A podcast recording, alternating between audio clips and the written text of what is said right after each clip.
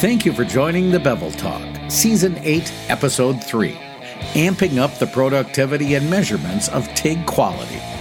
Today, we're talking with special guests Mark Snyder from A&B Process Control and Mark Cadillac from Miller's TIG Division. Let's get right into it. Hello and welcome to Bevel Talk. Thanks for joining us today. I have Mark Cadillac with Miller's TIG Division and Mark Snyder with A&B Process Systems with me. Thanks, guys, for taking your time to come and, and visit with us. I'd like to talk about productivity and quality with you guys, um, specific around TIG and and other processes that A and B is doing. So I grew up as a rod burner. Um, we always used to make fun of the guys that TIG welded because they were slow. They took so long. I mean, obviously we know there's a reason for it, but you know, TIG is the slowest process that we have out there for deposition rates, but it's also the highest quality um, that we have. So at A and B and other customers that you have, uh, Caddy and Mark, what is it that you guys have done to overcome that? You know, with labor rates going up, with with material inputs going up, how are you getting your jobs done faster and and, and on time? Well, one of the things we started doing is analyzing the type of process we were using for the particular joints. And if it wasn't a food product contact area, that we could still do with MIG, then we started using the Miller PipeWorx, uh, specifically with the pulse spray. And we've been able to improve our productivity tremendously with that. Um, by far, it's probably one of our biggest increases in productivity that we've seen over short arc. And I guess if you look at uh, uh, the Dynasty product that we produce today uh, for aluminum welding, you know, we've certainly made some strides in increasing uh, the travel speeds, especially because of the balance and frequency settings and what we can use there. Uh, so that that has certainly helped uh, increase uh, your inches per minute, uh, just because of the flexibility in the products that we produce today. So at A and B, are you guys measuring you know inches per per day? You doing pounds of weld deposited? Um, how do you keep track of what your welders are doing and who's a a productive welder and who's not? We actually measure the percentage of completion for the total job, and it's done on a daily but yet a weekly basis. Um, on the, the TIG side, one of the things we look at is what is it estimated to take to complete a project or a part of the project? And then we look at how long it takes for the person to do it. it a, a new hire being on a product or a project itself is going to take no longer but they're not being paid as much because they're gaining experience. But for more seasoned people that are fabricators, we know about how long it should take to do a project. So, on average, a good TIG welder can weld how many inches a minute? About eight. Yeah, I, would, I would have to agree. That's probably about right. Yes. Okay. Yeah. And so, to give our listeners some some scale on the size of projects that A and B do does, how large are some of these tanks or these storage vessels that you guys are making? How many gallon? 20, 30,000 gallon so, on the large end. Right. You think about a 55 gallon oil drum, right? And you go to 20,000 gallons, and there's a lot of inches of weld in that. Correct. So you've got, even with the TIG process where it does come in contact with food, what have you guys been able to do without giving away your secrets, your competitive edge? Sure. You know, what have you guys done to to get better and faster? Well, we actually purchased some uh, tip TIG welders, which are powered by the Miller 400s. And that's really helped increase our productivity when it comes to the TIG side of it. And some of our customers dictate uh, when we have to use TIG. So we can actually weld three to four times faster with that process. Yeah, anytime you can add a hot wire process, you know, you're going to increase your deposition rate and your travel speed. And, you know, that's where you're really going to get uh, uh, more productivity out of it. Uh, if you look at uh, the automation side, you know, on a seam welder, you know, they're adding wire and sometimes they'll make the wire hot, you know, hot wire process, and they can certainly uh, travel a lot faster. So it, uh, the same principle applies. So when you guys did that, did you get any kickback from from your experienced welders? What were the challenges of making that switch? At first, there was a lot of resistance, and once we were able to start training the individuals on how to operate it, how to do the preventative maintenance, that type of stuff, uh, they loved it. Uh, the majority of them that were trained on it still use it to this day. So what was the resistance? Was it because of unfamiliarity or? Yes, it was different. It's a whole different type of a process, but it's easier once you understand it.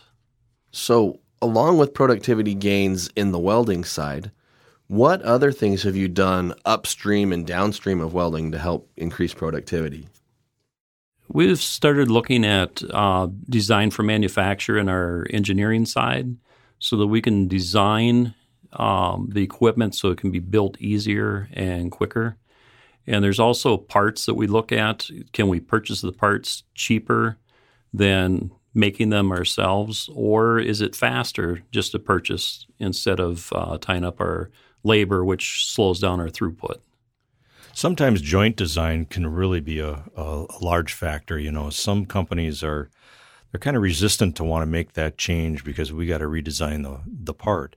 But we get calls every week, you know, with people wanting to, you know, make their job a little bit easier. And sometimes it, it's going to take redesigning that part to make that joint a little bit more accessible. Right. I think it's interesting that, that welding is is generally looked at as a bottleneck in manufacturing, and it is because if it needs to be welded, it it's got to be welded. But there are so many things that you can do upstream to help with fit up or design or joint preparation. Um, oftentimes, especially in automation circumstances or or circumstances where you're trying to get higher deposition rates, fit up has to be much better, much more precise than the 30 year old press or the 30 year old plasma table that you're that you're using. Yeah, t- in TIG welding, it really requires very tight joint fit up, and the tighter the joint is, the easier the weld is. It's just that simple. And for an old rod burner like me, you know, you always want a 332. Let's go, turn and burn, right? yes. So, so along with with all of these process improvements and productivity gains, how do you maintain the high standards of quality that you have set? it's basically part of our DNA. Um, when you take the craftsmanship that our people are used to, they don't allow anything less than top quality to go through. It's fantastic culture to have built around in your workforce, and I'm sure it's taking a lot of time and dedication to build that culture of we just do it right. Yes, I was at a facility uh, probably six, seven years ago that our equipment was being installed alongside of competitors from all over the world. And the manager of the plant had told me that you could stand back from 100 feet and see the quality difference from ours compared to all the rest of the equipment that was in there, and that ours stood out top notch. That's a fantastic compliment from a customer. Yes. Get current with the new Miller Syncrowave 300 TIG welding power sources. Simple to set up, easy to use, and energy efficient. These smaller and lighter machines are ready to help you get more done and improve your bottom line. Learn more at millerwelds.com slash syncrowave. Typically, in pipe welding and in um, construction, you're welding to an ASME or an API or an AWS code. Is there code welding that you guys are welding to for food and beverage? Is there certain codes and standards?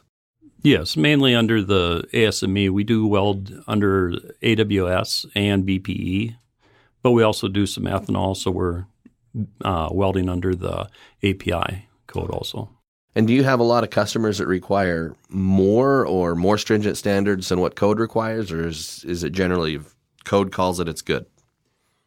When you get into the high purity side, uh, some customers require that the ID color exceed what the standard is. So it has to be a, a better quality of color. Caddy, what do you see out there? I I have to agree with Mark that I see a lot of the same thing that people are, you know, not only are they welding to a code, but they also are welding to the visual aspect of what they're looking at because you can look at a weld and you can tell a good weld from a bad weld. And coloring is really, really important when it comes to uh, pharmaceutical or food grade. Uh, that is extremely important. Along with that, that color that you're looking at in the codes and standards, what is good color? Can you explain to our listeners what, what that actually means? On the ID of a pipe or a tank, as you're purging it with argon, the lower percentage of oxygen or the parts per million, the clearer the color is going to be. It's either going to be a silver or a very light straw color. Uh, anything that's tending towards a, a, blue or a dark yellow um, will not pass because that, that means that you've got too much oxygen in the um, atmosphere of the weld. Okay. Uh, again, I have to agree with Mark that uh, uh, whatever you're doing, you know, as far as pharmaceutical, there's a different color variation for that than there is for food grade. Uh, and you know, if you have to maintain the the silver color as compared to the straw color in one or the other, uh, that's what I've been taught in the past.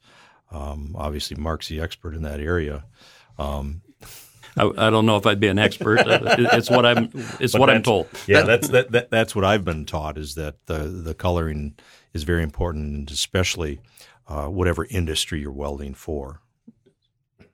So with with these codes and standards, with your quality improvements and your process improvements that you've been doing and, and really bringing into the culture of A and B process systems, what trends are you seeing in the industry? What are you how is industry changing and how are you adapting? Industry is um, basically wanting to see higher quality welds, uh, mainly because they have to be able to produce um, quality food, beverage, and uh, pharmaceuticals, and they don't want contaminants. So, with the higher quality of a weld, you're going to have to have people that have more craftsmanship mindset than anything else. They're going to have to have high integrity because when they weld any of the equipment, they have to weld it to the highest standards, and we can't have anything less than that. Otherwise, our reputation is going to suffer.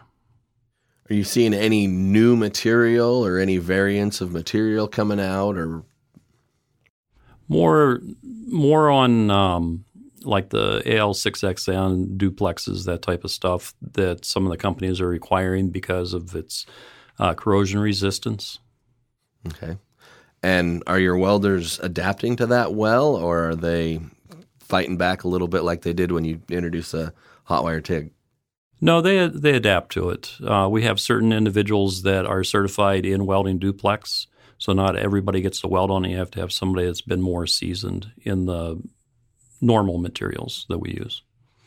It looks a little different. You know, the puddle looks a little different when you're welding it, and I think that's probably what you know most people don't realize is that when you change a material like this, yes, it affects the puddle and and what you know how it's going to be welded and you have to pay attention to the uh, temperature that you're welding at because you don't want the weld puddle to overheat as you're welding because that changes the crystalline structure in your heat affected zone. Right, and with that change in, in your crystalline structure, you get uh, less wear properties or or corrosion, corrosion resistance. Corrosion. Correct. Yeah. Um, last question for you both. What is your favorite or most challenging experience that you've had with welding? And I see the big old grins because you're thinking back every day is a challenge. Yes. Just when you think you you've seen it all, something else comes up. You know, there's, uh, uh, it, you know, it's hard to put a finger on it for me because I I deal with all industries, um, and every one uh, has created challenges to how they need to do things. Uh, I can't really put my finger on one right now that you've put that question to me. if I'd been more prepared, of course. Um, Mine, I'd have to say, was um, I had to fabricate a uh, cylinder for a cheese curds tumbler. And um, I was given the blueprint, and I had to make a template for it and bend the different angles on three pieces of metal and then seam weld them together. And nobody gave me instructions on how to figure the uh, bends out or anything else like that. And basically, I spent most of my night doing a prototype. But I found out that I couldn't use just one brake press. I had to use two different brake presses, otherwise, I'd have to reset.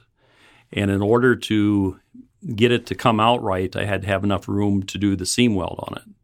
So once I got all my angles, got my lengths and everything, I was able to get it to come out perfect on my template. So then I bent up the actual pieces that we had. and it actually came out. But I didn't. I just set it back down. They needed two of them made, but I didn't have time to do the second one. And so the day shift came in, and they tried to figure out how I did all the angles and everything on the one brake press. And I I came in the next day, and they were they were upset. But once I explained to them how I did it, that I used two brake presses. The experienced guy is like, "Why didn't I think of that?" Oh, and that, I think that's a key takeaway is every day is different. You get to figure out new things. You're trying new things. You're never going to be bored. And if you are, just wait till tomorrow. Yeah, exactly. Yeah. Uh, one of the things I guess I, I look at is that, you know, whenever I'm trying to do a, a, a job or, or, or help somebody out, I always try to guide them as to, well, can't we make a test piece first? Can't we do something and practice on that? Because if you try and do it on the real thing, it's not going to turn out real good. Absolutely. So you heard it from Caddy. Make a test piece. Gentlemen, thank you so much for your time today. I really appreciate you coming in and talking with us, and I appreciate y'all listening to Bevel Talk. Thank you.